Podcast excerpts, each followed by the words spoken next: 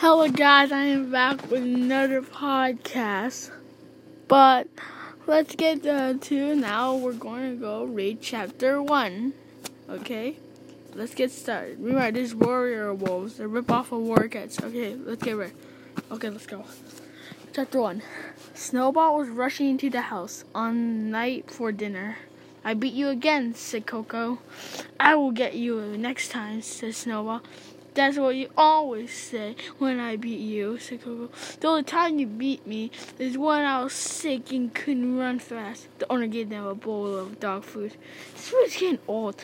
Let's try some of the berries we found in the forest, said Snowball.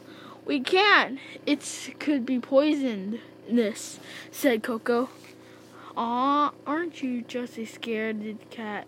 Said Snow White. No. Anyways, the bears are in the far zone and we can only stay in the not far zone, says Coco. After they were done Snow White ran outside. Hey, Snowball, where are you going? Said Coco, going for the berries, of course, said Snowball. But I don't, I said not. Snowball didn't hear the final words, but he knew it's to go to the far zone. Well, he said in his mind, I'm I'm built for danger. Ten seconds later, I can't see anything," said Snowball. "I really wish I it, I had some light." Snowball said Snowball. When Snowball slammed into a tree, "Where am I?" said Snowball.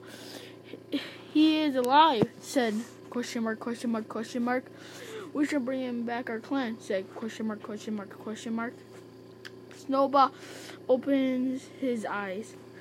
He was surrounded uh, surrounded by wild wolves. He stand up and stepped back to the tree. "Who are you?" said said question mark. "I'm Snowball," said Snowball. "Well, I'm Neptune. That's Discord, Windsman, and Dirty Balls." "You look hurt," said Discord. "Let's bring you to Neon Shine." They brought him to an area with lots of wolves. He was brought to a den. There was a wolf lying down on his soft bed. They were popped out saying, What's wrong? He wolf slammed his head in a tree. He had a gigantic bump on his head. Said, Well, I think I have something for that, said Neon, running to a room full of leaves. It smells like my owner's dirty socks, said Snowball, covering his nose. Well, it's filled with old leaves, said Neon Shine. How are leaves supposed to help me? said Snowball. Well, we can we can use mint leaves, but your head will smell mint for two, for weeks," said Nyasha. "We can use zebra leaves, but the bump, uh, the but, uh, no, we can use the zebra leaves. The bump will heal, but you it will be really itchy." Yes.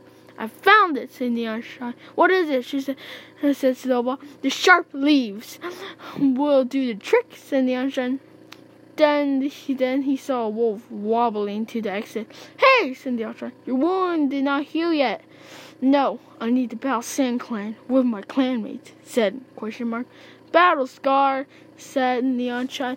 You're going to get yourself killed. What if what if it's for my clan? Well, if it's for my clan, then I will die, said Scar. Then then he went off the exit. When they finished helping Snowball with his bump, he saw a female wolf in front of the, him. Come with me, said question mark. Snowball followed the female wolf to a cave. What are you doing here? said Snowball. Well, I mean, what am I doing here? said Snowball. Well, I'm Starlight, and your name is Snowball, right? said Star. So was surprised. That Starlight, that Starlight guessed his name.